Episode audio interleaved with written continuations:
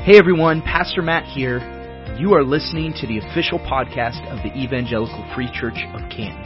Our prayer is that the Word of God would both transform you and equip you to live a life unleashed for the glory of God.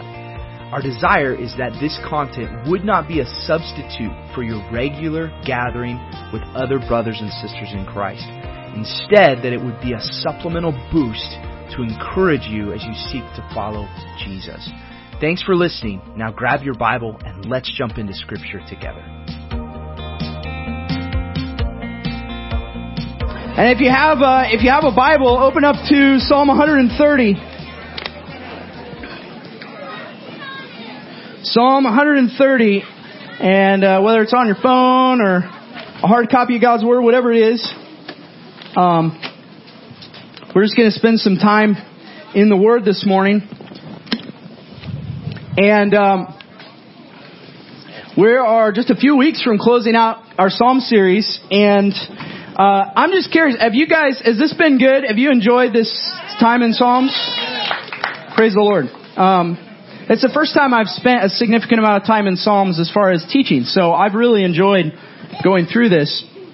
Um, and Psalm 130 actually falls in the middle of uh, a whole grouping of psalms that are called the Psalms of Ascent. The Psalms of Ascent. And it's really Psalms 100 and, uh, 120 through 134 is the Psalms of Ascent. And there's some speculation about uh, what the they were ascending towards. Some uh, speculate that they were ascending the steps to the altar where they would have made sacrifice for their sins. Uh, and therefore would have been a song of the uh, the priests who were making those sacrifices. Others speculate that maybe they were ascending to Jerusalem for one of the annual feasts like Passover or the Feast of Booths or, or some of these more significant Jewish culture feasts.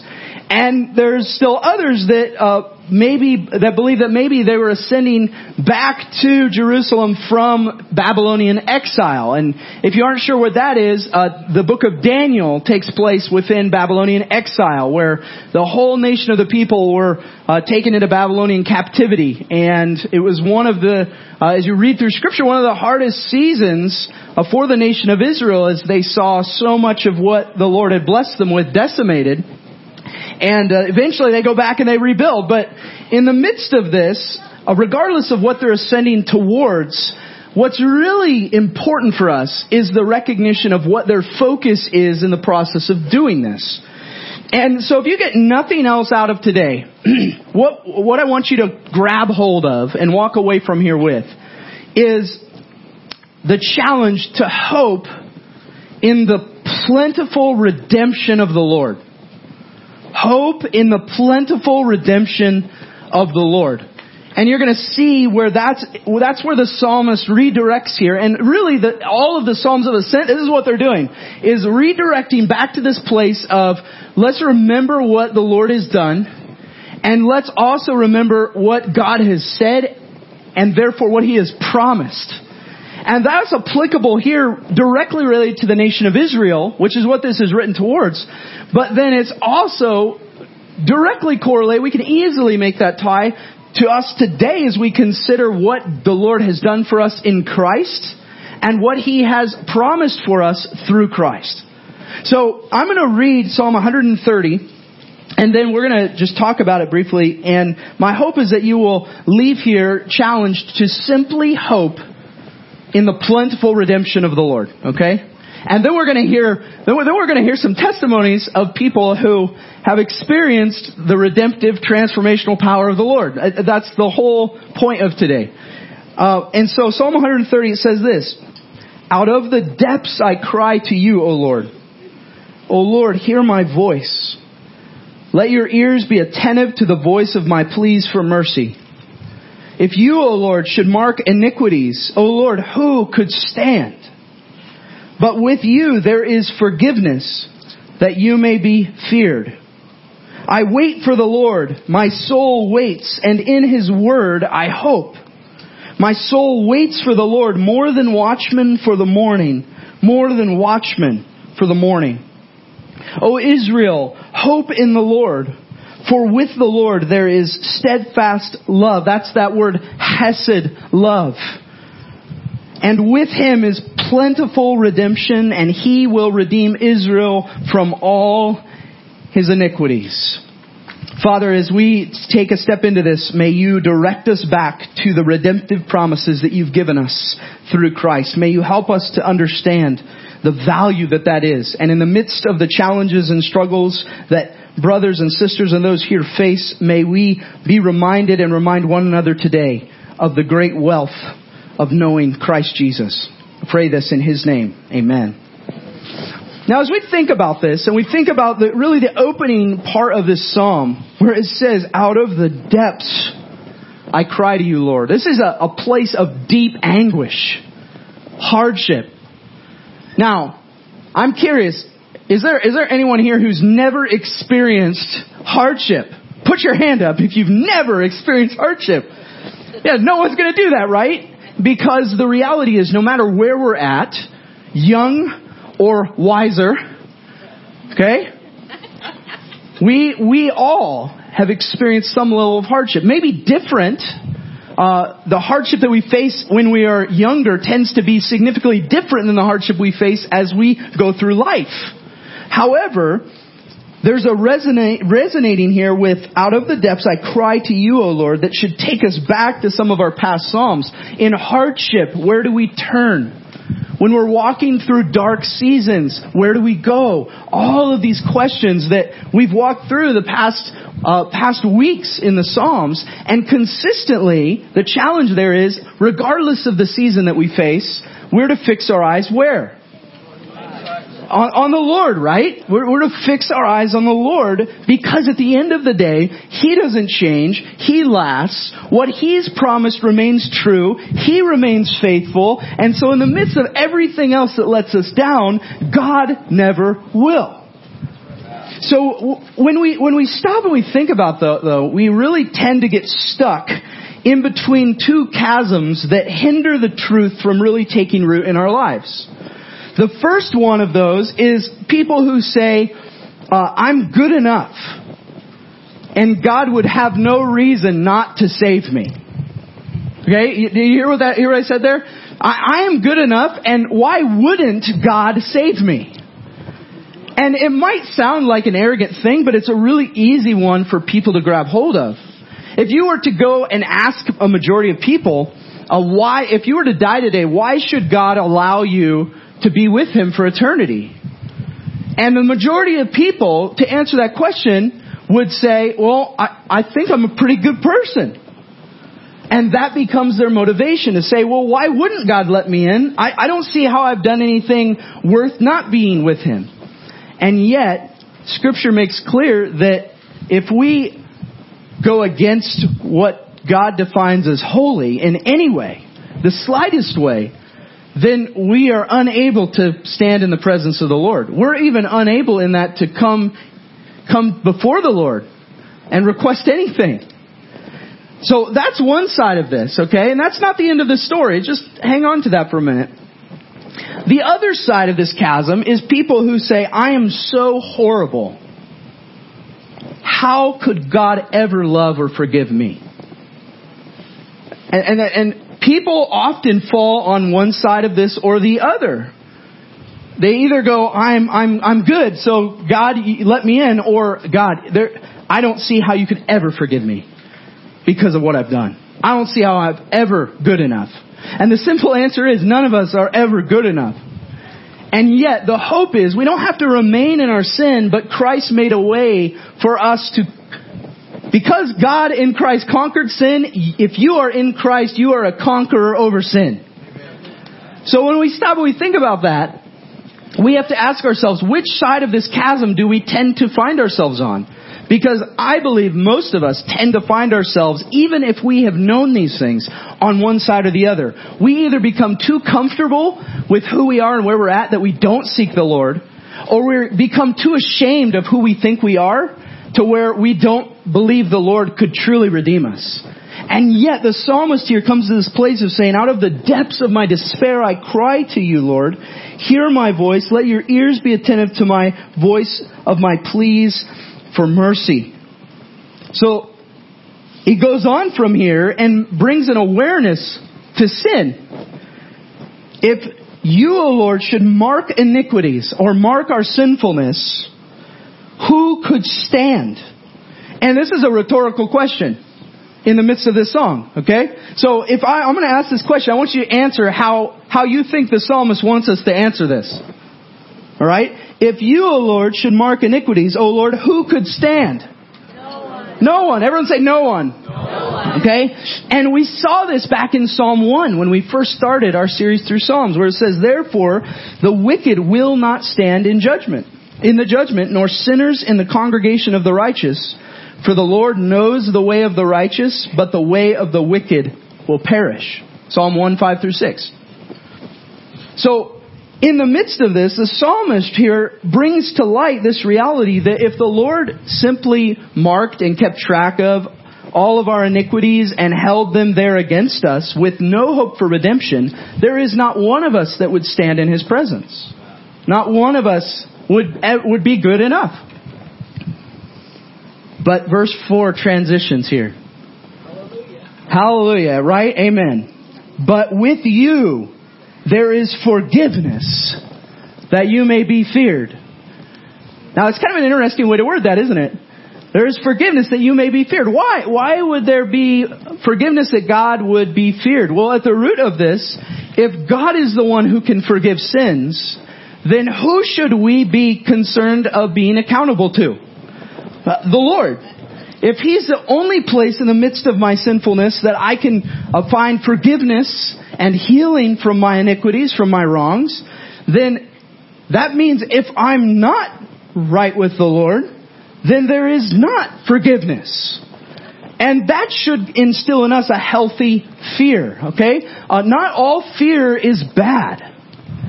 And there's an important reality that scripture makes clear is God didn't give us a spirit of fear, but of power and of love and of self-control. Yet, we have to ask the question, if God didn't give us a spirit of fear, why does the scripture constantly call us to fear God? Either scripture contradicts itself or it's a different type of fear. And what we really come down to is the fear that God does not give us is a fear of the world, a fear of circumstances that we face, a fear of others. And the reason for that is true for those in Christ. Because in Christ, Romans 8 says, nothing can separate us from the love of God in Christ Jesus.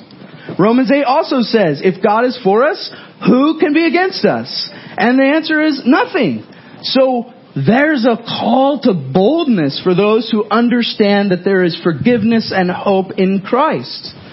The question becomes though, where do I find my hope? Our challenge for today is to hope in the plentiful redemption of the Lord. In verse 5, there's a shift here from the depths of despair to waiting on the Lord. I will wait for the Lord, my soul waits, and in His word, what? I hope. Everyone say, I hope. Now, you could answer the question any number of ways. What do you put your hope in? Uh, every, as you drove out here, every single one of you put some level of hope in your vehicle to make it. And to my knowledge, I haven't gotten any calls that anyone broke down. So, that hope today didn't fail you. Tomorrow it might. Right? Um, when you went to sleep last night, most of you did not cognitively think about your body continuing to function the way it needs to function. And yet it did. That hope that in your body functioning didn't fail you yesterday. Tomorrow it might. So if all of these things that we look at and we go, I put my hope in this, and it, it's, it's, it, it, it could go away, is there anything I can hope in that will last? Yes, the plentiful redemption of the Lord, the promises of the Lord.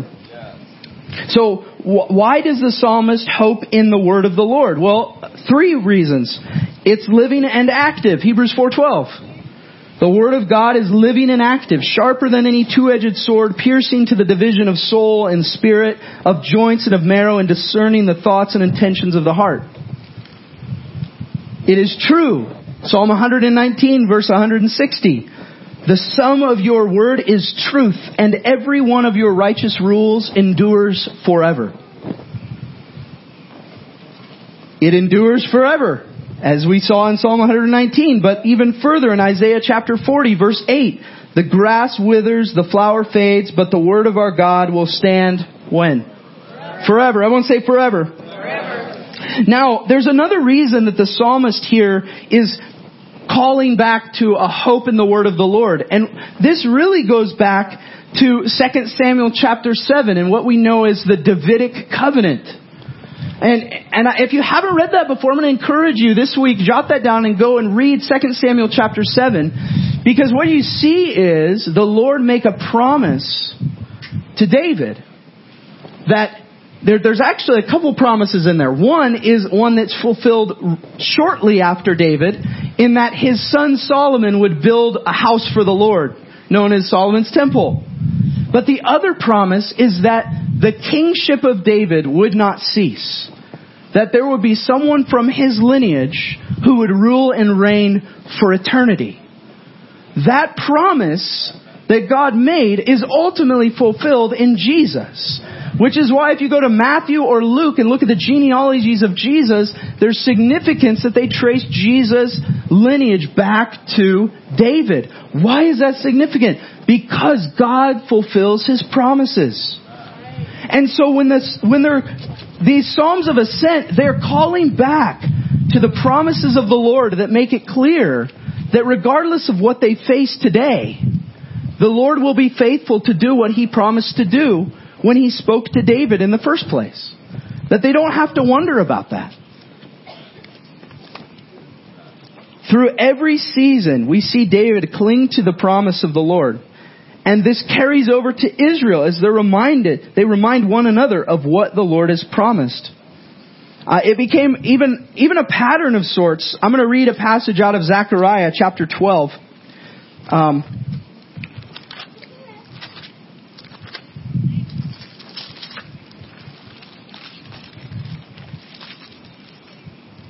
Zechariah chapter 12, verses 10 through the end of the chapter. And they, they call back to this promise of redemption. It says, And I will pour out on the house of David and the inhabitants of Jerusalem a spirit of grace and pleas for mercy, so that when they look on me, on him who they have pierced, they shall mourn for him as one mourns for an only child, and weeps bitterly over him as one weeps over a firstborn. On that day, the mourning in Jerusalem will be as great as the mourning for Hadad Rimmon in the plain of Megiddo. The land shall mourn, each family by itself, the family of the house of David by itself, their wives by themselves, the family of the house of Nathan by itself, and their wives by themselves, the family of the house of Levi by itself, and their wives by themselves, the family of the Shimeites by itself, and their wives by themselves, and all the families that are left, each by itself, and their wives by themselves. On that day there shall be a fountain opened for the house of David and the inhabitants of Jerusalem to cleanse them from sin and uncleanness. There's a, a forethought in prophecy. There's another passage in Romans chapter 11. Romans chapter 11 verses 25 through 27. And it says, Lest you be wise in your own sight, I do not want you to be unaware of this mystery, brothers. A partial hardening has come upon Israel until the fullness of the Gentiles has come in. And in this way all Israel will be saved, as it is written. The deliverer will come from Zion. He will banish ungodliness from Jacob, and this will be my covenant with him when I take away their sins. There's a hope here that's rooted in what God has promised, which is why our hope should be in the plentiful redemption of the Lord. Now, how many of you realistically enjoy waiting? You enjoy waiting and waiting and waiting. Um, our culture hates waiting. In fact, if you order something from Amazon and it doesn't show up in two days, y'all are throwing a fit, right? I mean, I'm that way sometimes. And, and so we're terrible at waiting. And yet, if our hope is truly in the Lord, then we're waiting. And if we are not careful, we become tired of waiting and it, if we're not cautious, we stop fixing our eyes on the Lord. Of which we then fix our eyes on something else. Of which it will let us down. Hope in the plentiful redemption of the Lord. In the waiting here, verse 6, there's anticipation of the morning. My soul waits for the Lord more than watchmen for the morning. It says that twice. You think about the watchmen standing guard in the pitch black of the night. That they anticipate the morning where they could see again. Why? Because darkness encompasses the night. And I, right away was reminded of Psalm 30, verse 5. Weeping may tarry for the night, but joy comes in the morning. Why wait on the Lord? The simple answer is because no one else can do what God can. So if you wonder, why should we wait on the Lord? Because there's no one else who could do what God already has done and what He's promised to do. The final verses here, there's a call to hope in the Lord. O Israel, hope in the Lord, for with the Lord there is steadfast. That's that word we've mentioned a lot through Psalms. The steadfast, faithful, gracious, merciful love of God, all encompassed into one word. With the Lord there's steadfast love, and with Him, here's the plentiful part. With Him there is plentiful.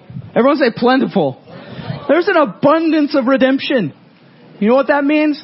God doesn't run out of room. And He's made a way through Christ that all who believe in the name of Jesus to be saved will be. And verse 8 falls right back to that promise Israel clings to. He will redeem Israel from all his iniquities. The Lord promised David that. He will fulfill his promise.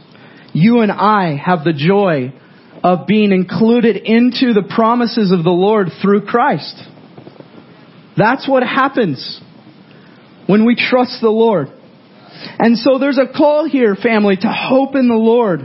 In light of His forgiveness, in light of His loving kindness, in light of His word, to hope in the Lord and anticipate the victory that we're promised in Christ. To truly anticipate that. As we reflect on these truths, we can stop and consider the other truths that tend to be familiar to those who've heard these things before. We think of John chapter 3 and the call to be reborn when Jesus is talking with Nicodemus.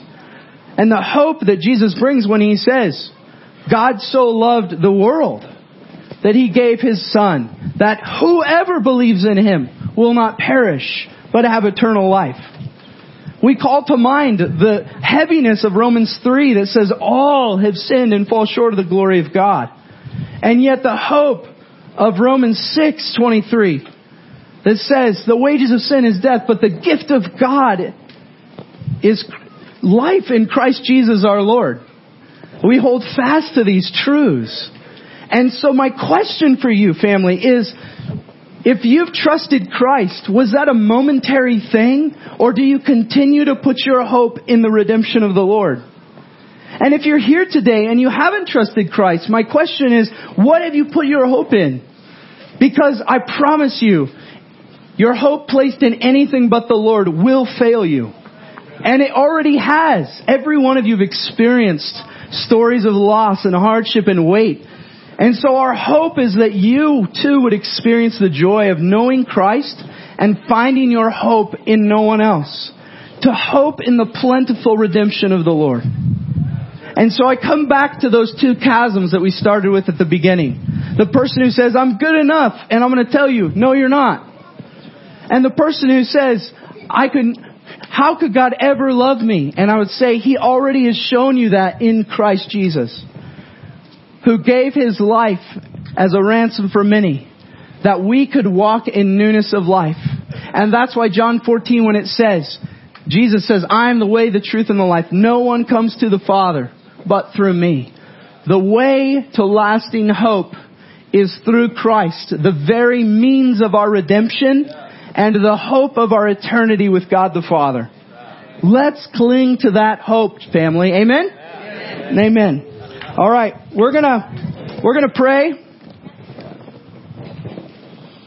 and then uh, when we're done praying, I'm going to have those of you who I've talked with about baptism uh, come up here, and we're just going to hear some stories of God's work in the lives of people. All right? Father, thank you for the plentiful redemption that you've given us in Jesus.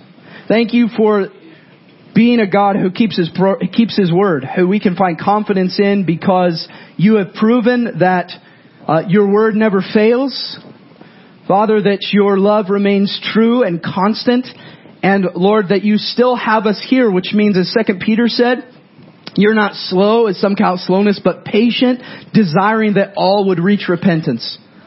So Father, help us to evaluate where we're at today and to find our hope simply in what you have promised us through Christ. A hope for salvation and eternity with you that we can cling to today and a hope of future redemption in the fullness of your glory, standing together in your presence only through the name of Christ. So Lord, transform us continually by the power of your Spirit that we would be vessels for your work and your glory. In Jesus' name I pray. Amen.